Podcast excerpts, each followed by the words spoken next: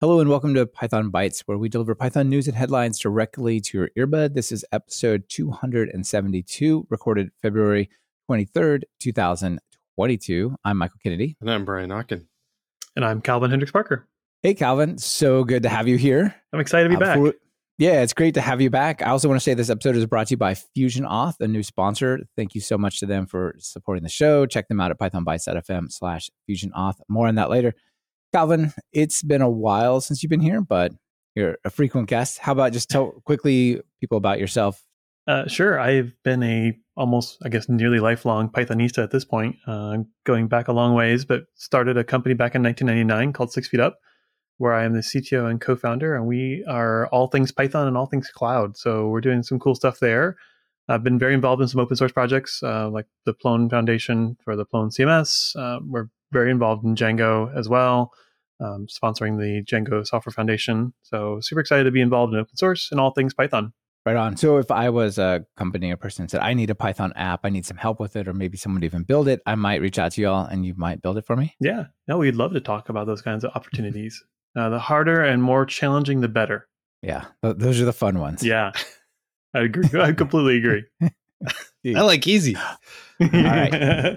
Well, I think uh, this one you got here in this for the first one, Brian, maybe not so easy. Not so What's easy. up with your mocking? Why is it not working? well, your mocks. So this is a great. Um, actually, this is a rabbit hole, but uh, mock. Well, mocks are a rabbit hole. So um, Ned Batchelder, uh, great guy, wrote. He writes a lot of great stuff. Um, the, uh, also maintains coverage, but uh, he's he wrote an article called "Why Your Mocks Still Don't Work," which which is a reference to an earlier article he wrote um, called uh, "Why Your Mock Doesn't Work," and he wrote that in 2019.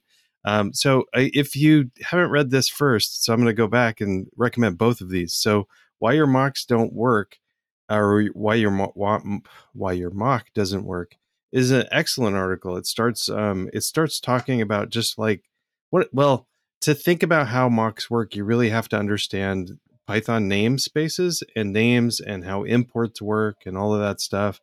And it maybe you don't think you should have to, but you kind of do. So uh, and imports, uh, those are not entirely obvious. like the way that that happens, no, compared to other languages, right? Where you just say, "I'm using this library." There's like it's it's way more direct. So so Ned starts off with like this really great example of just basically two variables x and y pointing to a number, and if you assign into each other, but you don't really point at another variable. You point at the thing that the variable is pointing to. If you assign x to y or y to x or something, and this ha- this does have to do with importing because uh, the names that you import are just kind of variable names that point to something. So he talks about uh, namespaces and and where where things point to. Talks about importing and the difference be mostly the difference between from from foo import thing instead of uh, import foo and reference it as foo thing. Those are completely different um, names it, within within your Python application. So talk walks through that, talks about it, and why. So if you've got uh, a value from uh, one module pointing to an original value, and then another one uh, pointing to the same th- thing, if you mock the wrong place, you're not going to get what you think is right. So um, basically, and this is terrible to discuss over a podcast. Um, so I recommend looking at this because it's a really great example of um, how mocks work and and why why they act the way they do, and you'll you'll be able to fix a lot of your problems. So this is a good recommendation. But the one that we're trying to talk about right now, why your mock still doesn't work, has to do with this cool decorator thing that mock. I don't remember when uh, unit test mock added this, but there's a patch decorator. Actually, I'm going to link to the uh, show notes somewhere. We talk about the patch decorator, and it's it's pretty neat. Actually, I'm jumping all around. Sorry, but um, if you just say like patch something, what happens on your test? Like in this example, he's got two. You got uh, patch cool feature dot expensive preparation and patch cool feature dot logger and you're not patching it with anything with this decorator what happens is you you get these like other variables that you can add as parameters mock prep and mock logger that you can use those to change it. You can change the behavior. The you can use asserts on it. You can change the um, return values on these through that. It's a just a this is a way to get a handle into your mock object. It's pretty cool. Um, and but the trick is they have to be in the right order. And this example looks like it's fine, but you've got logger at the bottom decorator, which is really the first, and prep as the above decorator. And it's the it's the first one, Brian. It says the first line says this prep one, the second one says logger. Yeah, but that's not the way it happens. So the the catch here and the punchline is uh, it goes bot when you're reading decorators, it goes bottom up um, and uh, left to right. Like onions. Parameters. sure. Right? So, like there's layers around your code, and like the inner layer is the first one it sees. The second, so if you, the way he has it originally written, it just fails. It doesn't work. Um, the second punchline is unless you've got a real good reason to use um, auto spec because auto spec would have caught this problem like right away. And um, what auto spec does is it says the thing that you're mocking you have to call it with the same interface that the thing had in the first place. Um, and uh, so if you've got a, a, a class or a, or a module that has a function in it, you can't call other functions, whereas normal mocks, you can call whatever you want. Uh, so the default is free for all. What you really should do is auto spec equals true. And really, a lot of people, me included, wish that that was the default to begin with, but for historical reasons, it can't be because it would break other stuff. But anyway, yeah, so. yeah. Uh, if it's not the default to start with, if you put that in to say now only behave as if you are the thing that I say you're pretending to be, that's going to crash a ton of stuff. Yeah. So, yeah. And then the third and final punchline is uh, just don't use mocks. uh, um, he even he mentions it in both articles. Uh, avoid avoid using mocks if you can. So absolutely. Felix out in the audience says tiny feature with a lot of power. This auto spec. Yes, very much like Yoda would put it. I love it. All right, what do we got next? Calvin, thoughts on on mocking real quick before we move on. Uh, I'm we are just diving into that and i don't do a lot of the, the test work myself so i'm sure brian is the super expert on all things pytest of course so i don't have a huge opinion here uh, on yeah. specific mocking although i think I, it is important for folks to realize that yeah decorators go from like that closest to the function out. It was an important uh, call out there. Yeah. yeah. The other one was from thing import something and then you patch the thing inside there. It's kind of that that i actually that was news to me. That's very interesting all right. Also news to me. Please, please tell me about this, Chris May. Thank you, Chris May, for sending this over. And wow, uh, I don't know if you've heard about Please, folks, PLS as an LS replacement for Linux and Mac OS, but wow, this thing is cool. Um, was this, had either of you heard about this? Not until today. And I went and installed it as part of my demo so I could see it because it looks pretty darn awesome. So this is an LS replacement. And I know there are other LS replacements that already exist. So you can do more things, but this is a developer focused one written in Python that's pretty darn awesome. So if you go look at the image I linked to, or just go check out the site, you can see that if you say, so I've aliased ls to pls, and if I just say ls, it shows you the contents of your directory, folders on top, and then it has icons for the types of files that they are. So I did an ls. There's a git ignore, so it has a git branch icon. There's a license with the law. there's a markdown file. There's a Python file, the Python logo, but it goes beyond that. Like it understands your git ignore, and the files that are considered hidden are the git ignored ones as well. And it won't show you, even if you do like a hidden file listing, it won't show you things like the .ds underscore store on um, Mac OS because that's in the git ignore. So uh, the structure that it gives you is related to that. Also, for Python, if you have a virtual environment, it'll treat that directory as hidden, and because it's the directory is hidden, like it's it's sort of suppressed in its visibility. So there's really cool features around this that have to do with uh, basically saying, all right, you're a developer, you're listing files that are probably developer like. so now what? Now what do we do? Uh, so another part that's cool is you can do an please dash dash details, which I alias to L because that's the LS like equivalent. And in this world, it shows you the same types of things, but it also shows you um, the size in human terms. So instead of like 10112117112, it would say that's 10.2 gigabytes, which is nice. But it also shows you the Git status in the listing. So, like, it has a dash M next to a file I modified and so on. What do you all think of this? I think it's excellent. The I tried to use it and failed, and you helped help me understand why because you it has Yes. Mhm. you have to have fonts like some special fonts It's- installed, right? So one of the questions when I posted this tweet was people like, how does it have custom icons? What magic is this? Because this will work over like if I SSH into somewhere and install please on the server, as long as my local terminal is set up correctly, this will work. And they're like, how does this work? Well, the way it works is you have to have your terminal font set to a nerd font. So I've talked about nerd fonts before, but all these nerd fonts have all these special icons in them. And long as your active terminal font is one of the nerd fonts, then you get all these cool behaviors. If you don't, you get squares, which are less than awesome. my my only complaint with it is that I wish it would have emulated more of the flags from standard LS so that it just kind of work alike. I, I I installed it. Yeah. and the first thing I did was like please dash al, and I got like a no no L flag. We don't know what that is. yeah, I didn't know what that was. Hmm.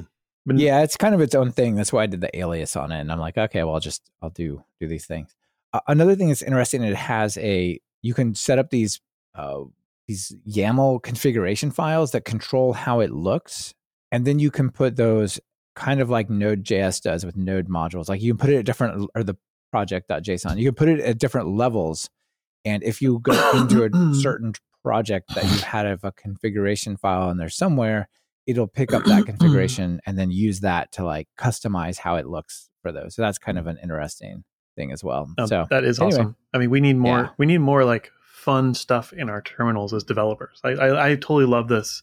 Uh, this is absolutely the way to get people hooked on using the terminal and the console. yes, and you know, I was thinking about like server management, which uh, we'll get to later, right, Calvin? Yeah, yeah.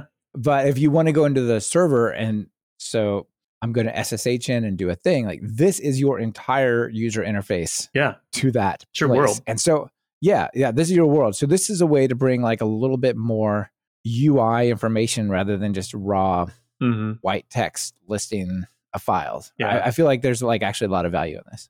Oh, totally. Awesome. Let's see. A dean out in the audience and former guest. I thought my life was complete until today. I didn't know this was missing from my life, but it is. yes. Uh, please, more terminal stuff. Oh, Absolutely. well, Yeah. speaking Cool, of more All right, terminal so- stuff. Yeah. Speaking of more terminal stuff, yeah, take it away. All right. Uh, so we uh, over at Six Feet Up we've been very focused on the developer experience, and so once a week we get together and talk about uh, just we do a called code review, but really it's more of a show and tell. And this is something I showed off uh, last week at our code and review and show and tell, which is a terminal that is GPU based and written in Python. Uh, it's called Kitty. If you've not used it, it actually is a super awesome, super fast um, basically, I don't know, I found it to just be a super smooth experience. And the reason I had revisited it was I'd been using Tmux forever, and before that I was using Screen, and I wanted to like just have the ultimate power tools available to me as a as a developer and as a like my primary mode of operation is basically hanging out in the shell or an editor all day long. So I want the best tools possible. So I'd highly recommend folks check out Kitty. Uh, it is absolutely tuned for performance. And you may ask, well, why the heck would I want a GPU enabled terminal? It's just showing me text. Uh, it's because I want the most performance possible out of my my system uh, when I'm using it. And so I actually was going to give a quick little demo uh, here of Kitty. Uh, this is actually using PLS, and uh, it's obviously, there. Yeah, I see it. yeah, I Fantastic. have I have the and, right. And uh, what is this? Oh my! Is this oh my posh? Also, what do you got for the? Oh, for the, the the bullet train down there. So it's actually Yeah, bullet train core. Uh, it's not maintained anymore. That's probably my next my next venture is going to be replacing that line with some Starship new, or something some- like yeah, that. some yeah. exactly some new you know system for showing my awesome like prompt up there. But yeah, if you get the right uh, fonts installed and all that, Kitty supports all that stuff seamlessly. It's very very fast.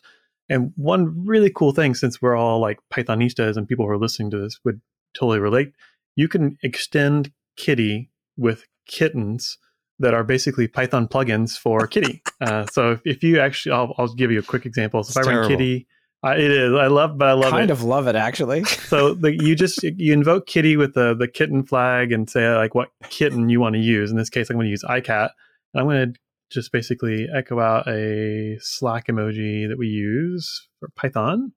Oops. Uh oh. Oh no. Is this like gonna be like the uh, total like demo gods not not being very kind to me now?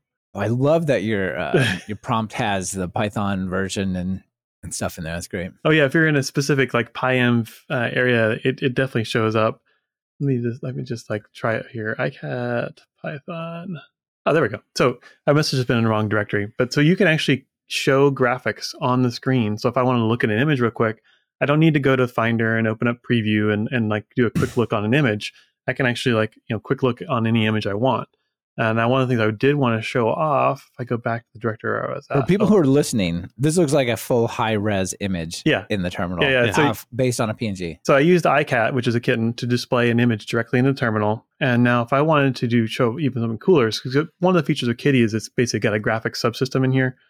And if I wanted to like look at my markdown files, normally uh, if, I, if I'd use BAT to look at my markdown, like for this, the README that's in here, yeah, you get the kind of content highlighted markdown kind of cool. Not you know not super great, but if I do MDCat, which is Kitty enabled, it actually leverages the Kitty uh, subsystem here.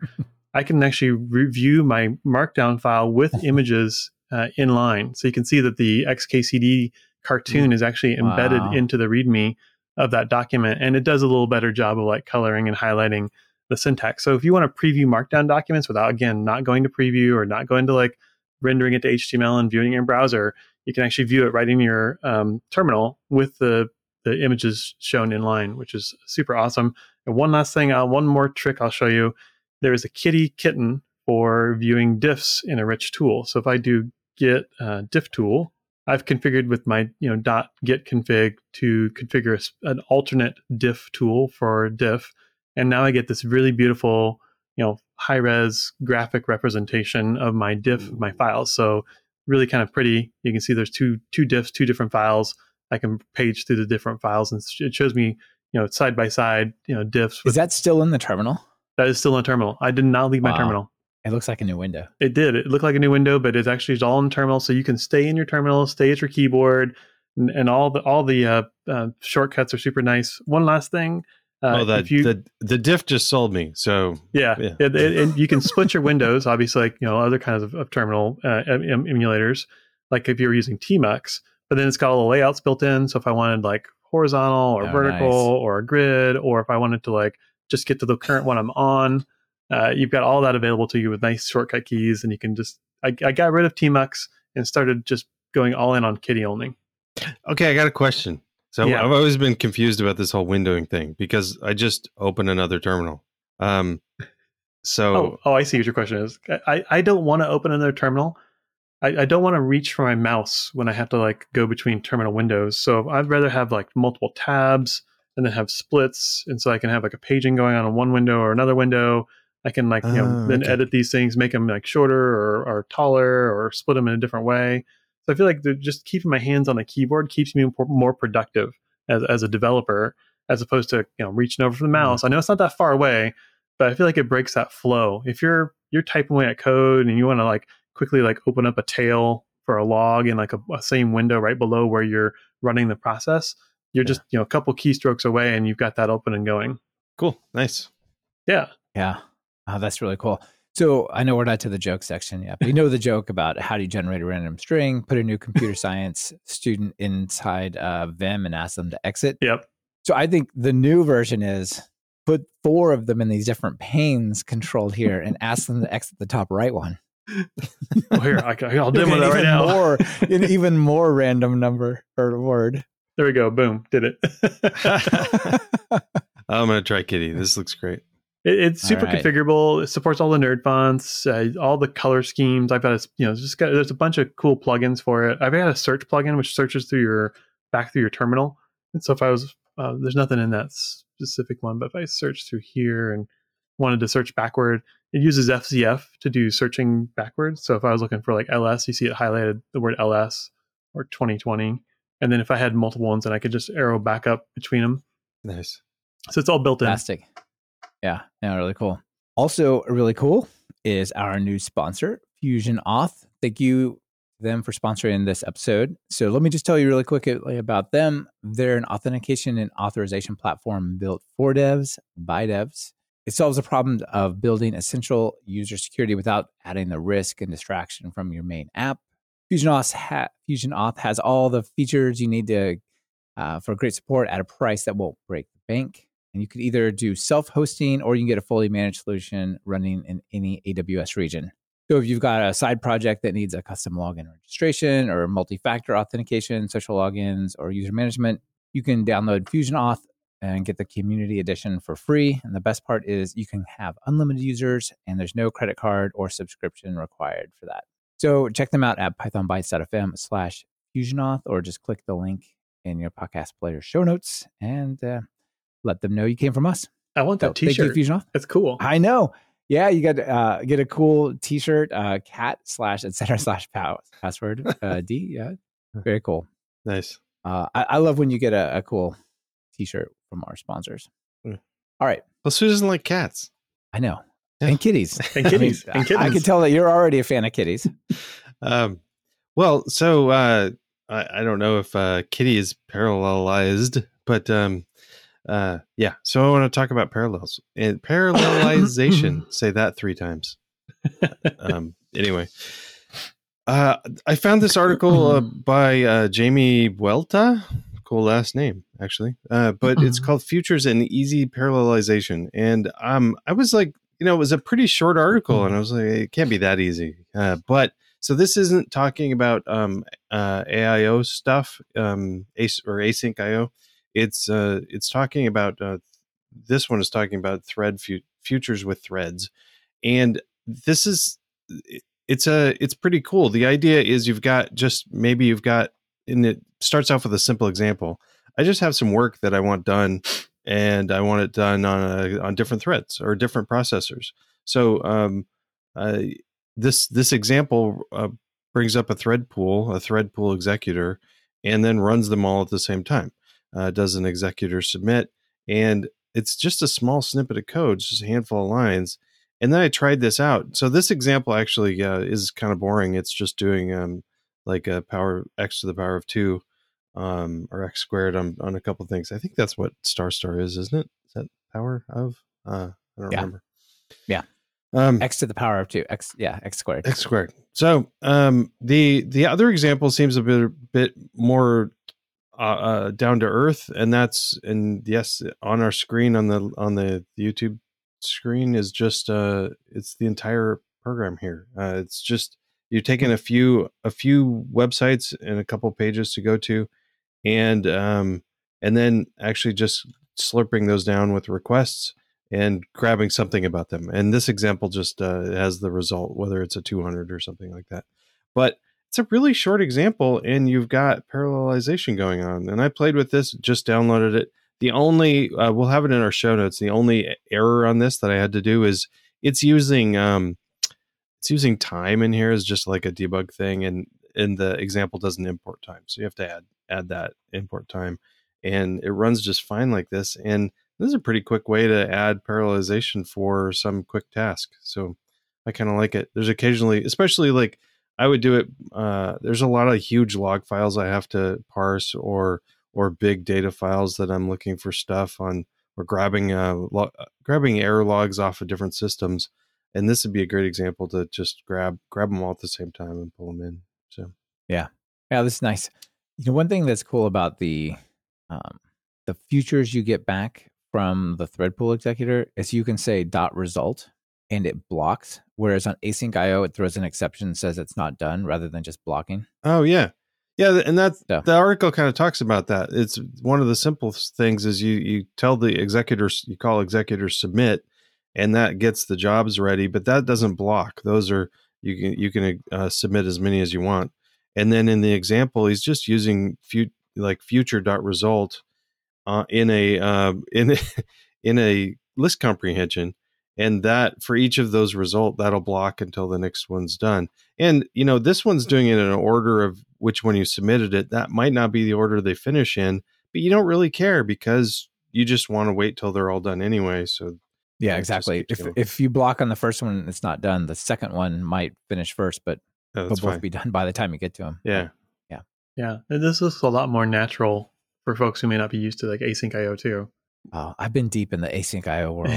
Well, last, last all week. feels Oh natural to you.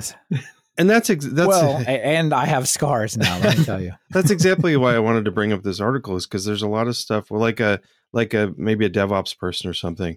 Um, They're not they're not writing async programs, but they might have uh, async need or asynchronous needs that can be solved with a simple some simpler code. So Yeah, this Yep. is very very elegant, easy to understand. Ni- Nice article. Good one. All right. Well, I want to talk about databases and more tools. I feel like this is just the tool fe- Yeah, focused. Like the tool episode. tool episode. It is. It's tool time. All right. So I did an episode on Talk Python with Emily Morehouse, Glyph, and Hynek. And Hynek pointed out this thing called pgMustard. Have you heard of this? No, Have you?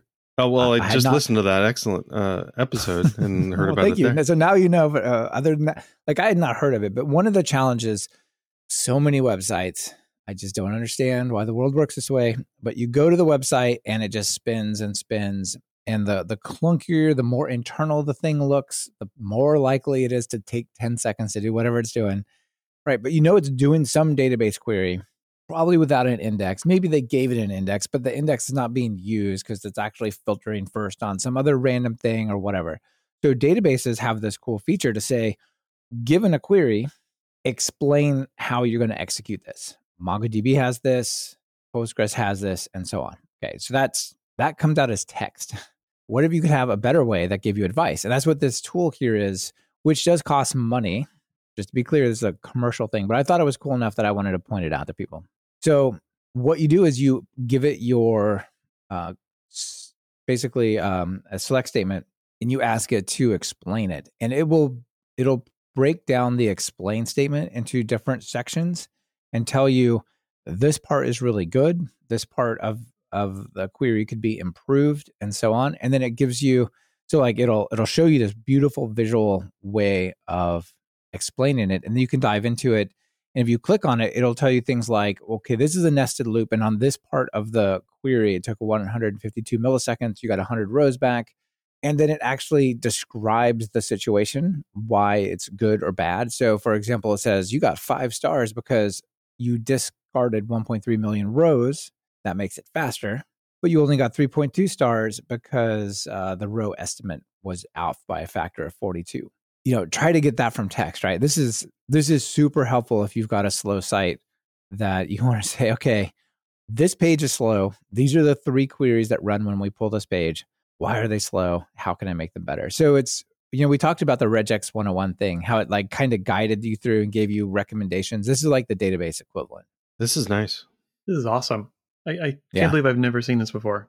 Well, i know i have i can't either No. I, i'd never seen it either Now, from the from the interview, it sounded like it it would uh, recommend how you could change your query to make it better. Is that something it has in there, or did I imagine I, that? I believe so and i believe so if you like ex- open up this 3.2 stars i think it'll give you uh, descriptions about what could be better in there so it can give you performance advice including high index potentials or index efficiency disk operation so like you've got to read too much off disk to answer this question poor cache cache performance excessive heap fetches read efficiencies um, lossy bitmap scans and on and on and on right Wow. so it's pretty cool. It runs on Postgres 9.6 or newer. I hope you're newer than that 9.6. That's that's pretty great. It supports that far back.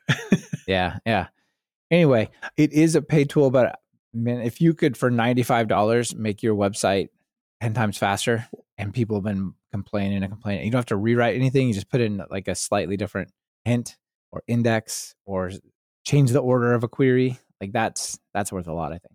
I think I'm just going to try to learn this and then uh, set up a page to say I'm a database optimization consultant and uh, just run this in the background and say, Yeah, look, $500 an hour. I will absolutely come in there. yeah, And I've It's I have this new business idea. proprietary set of tools that I've I just I can't talk about it, but you let me in there and magic's gonna happen. Huh, I shouldn't have said that out loud. Yeah, well, I get the the market will be swamped with these folks. Yeah. anyway, I thought this was cool, so I wanted to give it a shout out. Cool. Nice. that is super cool. Yeah. All right. Calvin, you got the last one. All right, last one up. Uh, continuing the tools parade. Uh, another tool. This is also cross-platform. I didn't mention that before. One of the reasons I really like Kitty was the fact I can use it anywhere: Linux, BSD, Windows, Mac. Uh, there are downloads for all those platforms. This one doesn't support Windows, but it does support Linux, Mac, and FreeBSD. It's BPyTop. Um, I used to be a long time user of Glances. And if you didn't know what Glances was, you were also missing out because Glances is an awesome way to see what's going on in your system, like what IO is being used, how much memory is being used, how much swap's being used. And BPyTop is kind of the next generation of that. So I will show a quick little demo of this one as well. Uh, so for those of you who aren't familiar with Glances, this is what Glances looks like. I got sorry, little uh, interruption there. But while I'm live here on the podcast, this is Glances. It's kind of like more text, very texty, kind of old school looking. Um, but if you just pipx install, and that's how I typically install these kinds of tools, it will install. sorry about that. It's all good. yeah, pipx is the pipx is the the homebrew. Oh man, it's Python amazing. things, Uh, right? I, you know, I, that's that's so how good. you just pipx install bpytop. And if you don't have um, pipx installed, you should install pipx because that'll get you access to all the stuff and your path's all set up. But now I just use bpytop, and you get this like nice colorized, you know, view of like a dashboard. It's all really like uh, just laid out well. And then all all the uh, you can kind of see on here. There's like um, characters that are shaded in a different color if you you know hit those characters you'll be able to like resort or if you see the little numbers i can hide and show the the the cpu or the memory graph if i don't care about that one so much And So just- for people who are just listening, here's a terminal app that has like like task manager oh yeah or um, activity monitor levels of sort of graphs going on of like here's the CPU over time, here's the running processes sort of by CPU, here's Yeah. the the network. I, this is probably more useful than activity monitor, honestly. Oh, I think it is. I mean, what's nice is you get that trending metrics over time. Mm. So you can see by CPU core or by like kind of aggregated CPU view how, you know, if you're seeing like spikes or what. And this is really useful if you're on a server and like something's periodically happening, but you're not sure what. And you can kind of track down like either IO issues or CPU spikes. And you can kind of see if they're becoming very like periodic. Maybe they're happening every minute or every like five minutes, like on the dot. And you're like, oh, that's weird there's something like maybe it's this cron job so it helps you track that track those kinds of things down you can also inspect the processes so you can arrow up and down and you can actually like hit return and see like what cpu specifically or memory like a specific process is so you can like dig down into a specific process and see what core it's actually running on Uh, it's just again for tracking down performance issues i'm just using it locally on my own laptop right here but i've used this numerous times every machine i log into for you know customers or production type stuff if they're still using you know, virtual machines. This is absolutely installed so that when they're like, oh, something's slow or something's doing weird, I, I just go fire these up and take a look real quick to get kind of a snapshot in real Mhm. time what's going on. I've done that with glances. So, Yeah, uh, that used to be my go-to. Uh, but I Yeah. just found BPyTop Yeah. was like the super powered version of Glances. Interesting. You've moved over. Yeah, the graphs are way better. Yeah. Um, like you have progress bars or like meter bars that are graphical in glances if you make it wide enough, but they don't have it over time. They're just like snapshots. And these are like beautiful gradient colors. Like I kind of just expanded the net one so you can see the traffic go, going across my uh, card. You can also switch back and forth between different interfaces on the system. So if you've got multiple network interfaces, you can see Oh, nice. the, the aggregate or just for a specific interface. Yeah, super Yeah, helpful when trying to track down, you know, weird, you know, in quotes, weird issues. How's it run on Kitty? It runs great on Kitty. The performance is amazing. I, I, that's another thing I didn't show you is like you can actually see with the NVIDIA SMI tool, like there is Kitty using up 20 megabytes of my GPU memory uh, on there. Oh my goodness. no, that's pretty awesome. Uh, speaking of beautiful, Alvaro says BPyTop has themes. yes. They use the Darkula theme. Yeah, I love the fact that anything's, anything's got themes I can customize, like you know, Kitty or even BPyTop or my, my whatever my IDE is. I just I trick that stuff out. This is my environment. I want to be as comfortable and as productive as Mhm. possible. So the more customizable, the better, and the more emojis, the better. Love emojis. Yes. There's something to be said about if you sit down and you're like, I am excited. Look how cool this is. Look I'm how excited cool to play is. with this. Yeah. You're Yeah. Like, oh, I'm using like an old version of Bash with nothing else installed. This is not as much fun as I envisioned it to be. Well, now, now the, o- yeah. the only issue is when you sit down with someone who's like they fire up text edit to like edit some text. You're like, what are you doing? like, come come on, like, like here, let me show you some cool tools. Let, let me get you up to speed on here. Yeah, yeah. Text edit being the notepad equivalent if you're not a Mac person. Yeah. That's maybe it's a WordPad. You know, maybe it's a WordPad level. Like that's probably where, which is worse. I think that's worse than Notepad because you're going to get weird corrupted characters that you're not going to know. yeah. Oh man. One of the especially with um uh, with working from home now a lot of people um are are working with kids around that walk by and you want your job to look awesome so that they're interested in what you're doing just saying Yeah, I'm sure my kids think I'm a hacker. uh, you're not Awesome. wait you're not a hacker um, well, I hack on code, yes. The the original, the original. Exactly, meaning, the right? original meaning of that word. OG It's been, hacker. you know, Brian, time for some extras. I do have a big extra that I'm really excited Sweet. about. Yes, the book uh, is um, which I've been talking about for about 18 months, and if you add that to the previous 18 months, about three years of this podcast has been talking about this book. But um, anyway, so it's there's no longer a beta flag on it. It's not in beta anymore, so it's it's off to the printers.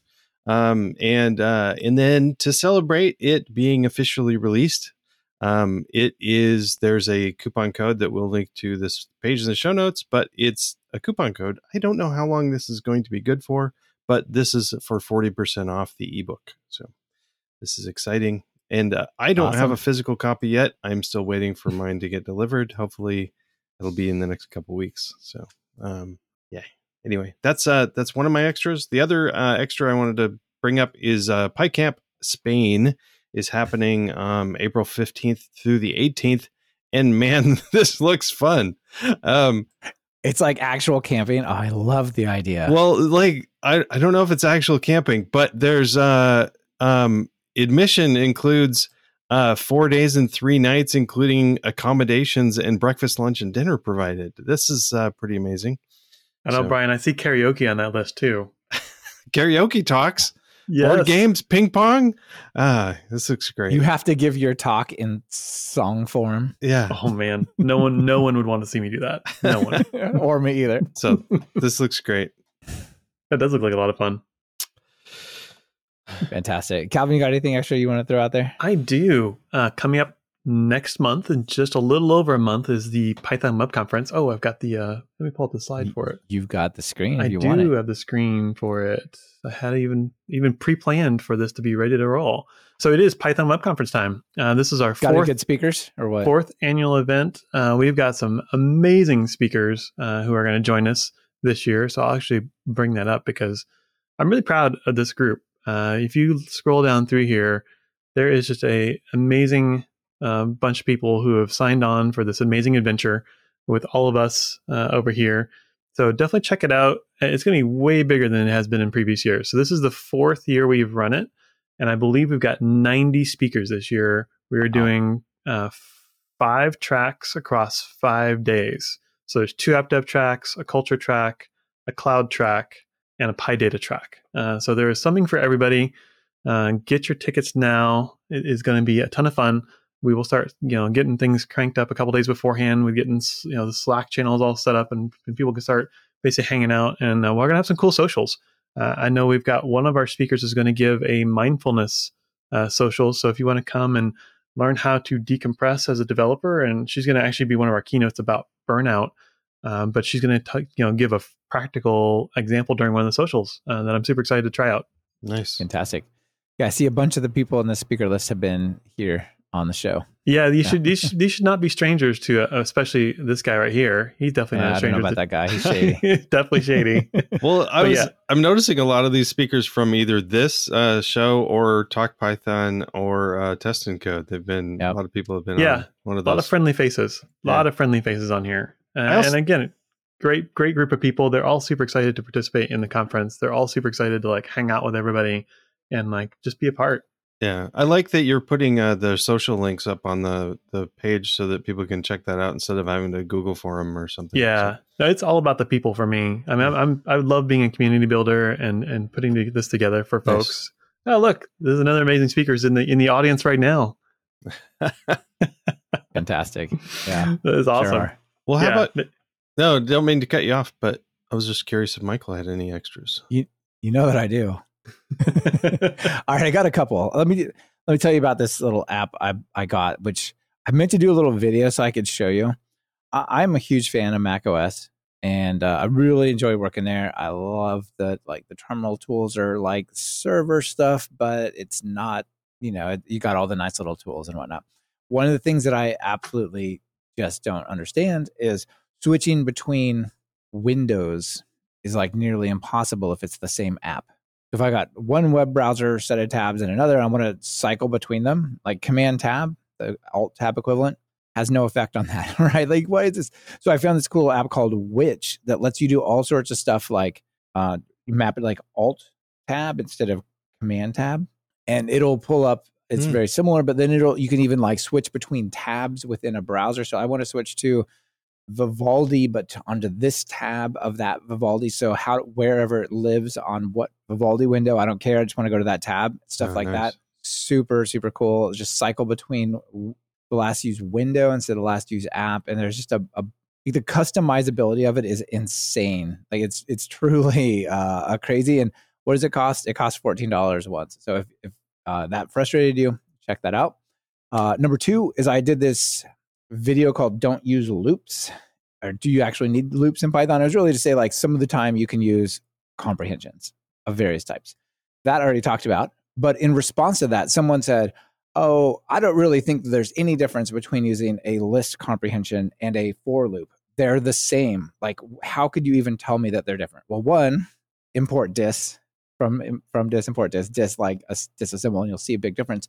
But two i put together an example that for 10 million times basically adds the numbers 1 to 10 million uh, even numbers 1 to 10 million uh, to a list using a for loop and then using a list comprehension. And it is about 25% faster to do the list comprehension than the loop which isn't going to change people's world probably but it's you know something to consider. Yeah. So I, i'll link into a very small gist there um, I just my pet peeve of mine. If you're gonna do a loop, at the very least, don't do for i in length of something. Um, that's C. That's yes. not Python. So, yes, please. Or or create a, a number uh, count equal, you know, i equals zero while i less than this, i plus plus on the inside, right? Uh, like, yeah, th- there's a lot of bad variations.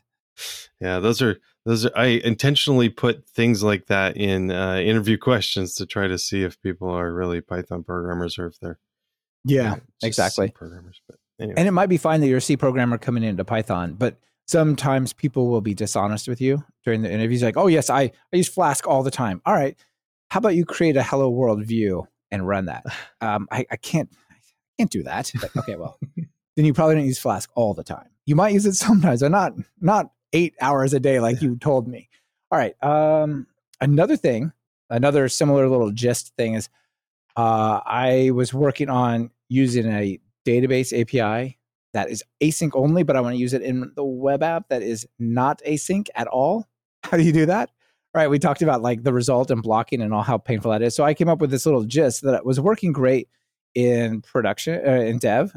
So this really simple thing you can just wrap up an async call and say uh, run it, it internally manages a little loop and it calls run async. So you've got like a, a database uh, async call, you can just say, um, you know, go to the the call and just say run whatever, get the thing async with the parameters, right? So it's not like a decorator. You just, just call it really simple. Uh, in practice, what I found trying to deploy this to a website was the database backend was doing weird stuff with like what thread it's running on the web server uWSGI was like shuffling around like the order of when stuff ran on different threads and it was freaking out the event loop and you get all these errors about like this thing has become detached from its its async IO loop or it came from one loop and is trying to continue on another loop just like oh no what is all this so I ended up coming up with a massively crazier version that people can check out that basically coordinates all the work to a background thread, runs it all in the same oh place, and then puts it back.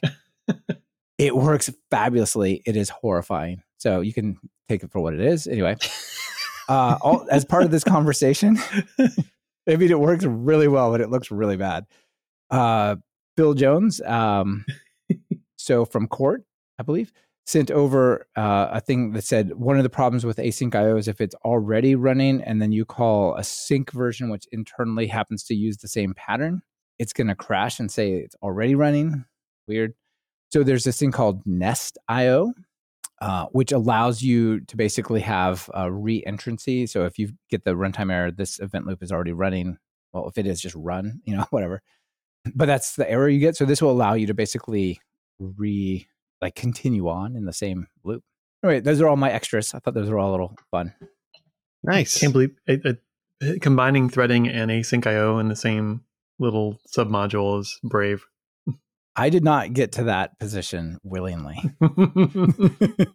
no, not at all. Like, but everything I had tried, it didn't matter. And people say, "Oh, you should use asyncio.run. That manages it for you."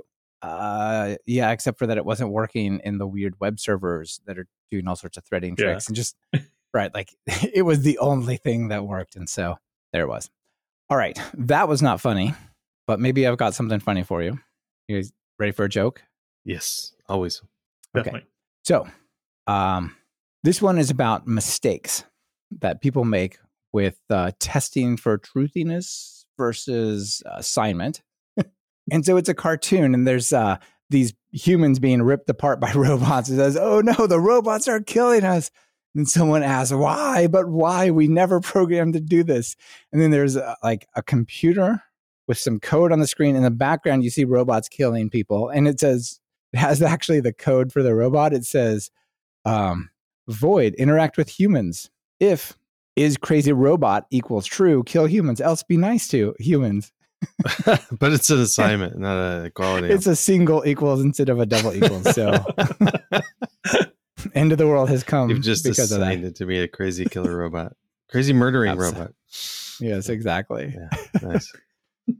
Uh, um, Anthony would save us from this cartoon apocalypse by saying this. You know, remember your unit tests. yeah, and beta testers. Why do we keep losing QA people? I just don't understand. Where do they go? I don't know. Yeah. So just ship it to beta. Yeah. Um, Yeah, exactly. Exactly. or What go segment your population. A/B test this stuff. uh, anyway, No thanks. nice. But uh thank you, Calvin, for coming on the show this time. It was totally fun. Love it. Yeah, absolutely. Brian, Uh, Thank good you. to be here that was as a good time. Yeah, All right. always. See you later. Yep. Bye. Bye, everyone.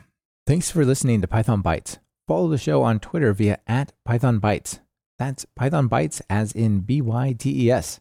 Get the full show notes over at pythonbytes.fm. If you have a news item we should cover, just visit pythonbytes.fm and click submit in the nav bar. We're always on the lookout for sharing something cool. If you want to join us for the live recording, just visit the website and click live stream to get notified of when our next episode goes live. That's usually happening at noon Pacific on Wednesdays over at YouTube. On behalf of myself and Brian Okken, this is Michael Kennedy. Thank you for listening and sharing this podcast with your friends and colleagues.